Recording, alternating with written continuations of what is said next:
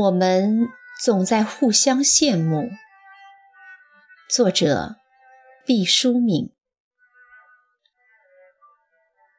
我是从哪一天开始老的？不知道。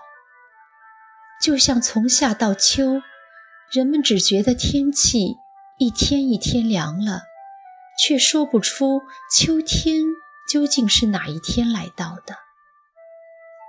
生命的立秋是从哪一个生日开始的？不知道。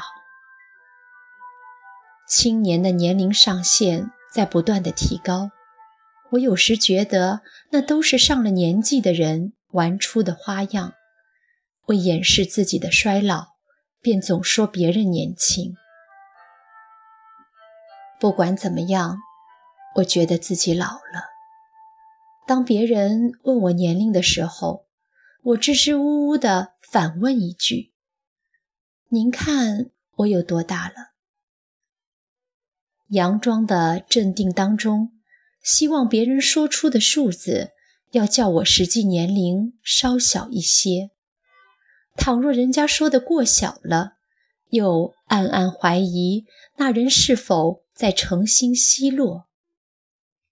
我开始越来越多地照镜子。小说中常说年轻的姑娘们爱照镜子，其实那是不正确的。年轻人不必照镜子，世人羡慕他们的目光就是镜子。真正开始细细端详自己容貌的是青春将逝的人们。于是，我把所有的精力放在孩子身上。记得一个秋天的早晨，刚下夜班的我强打精神，带着儿子去公园。儿子在铺满卵石的小路上走着，他踩着甬路旁镶着的花砖，一蹦一跳地向前跑，将我越甩越远。走中间的平路，我大声地对他呼喊：“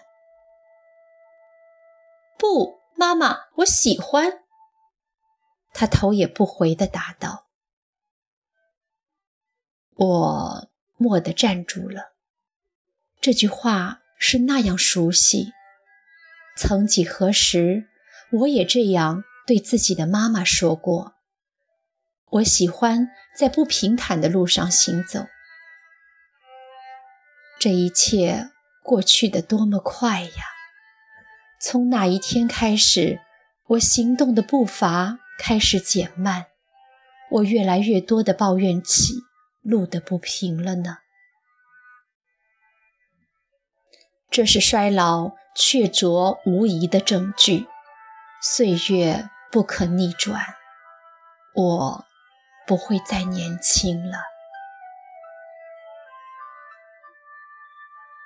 孩子，我羡慕你。我吓了一跳，这是实实在在的声音从我的身后传来，说的很缓慢，好像我的大脑变成一块电视屏幕，任何人都能读出上面的字幕。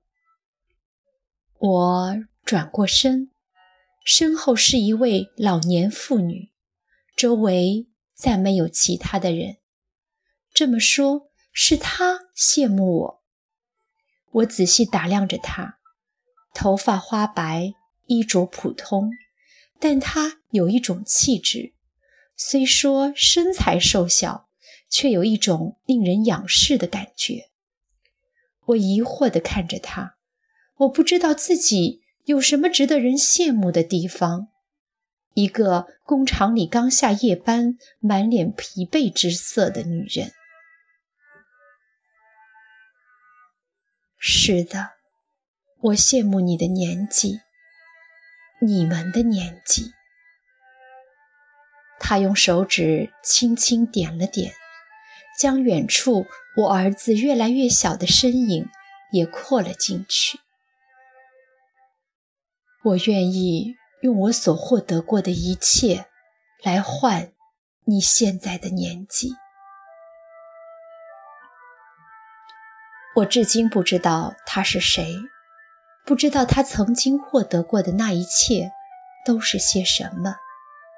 但我感谢他，让我看到了自己拥有的财富。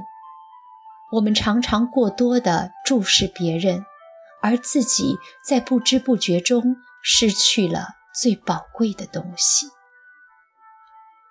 人的生命是一根链条，永远有比你年轻的孩子和比你年迈的老人。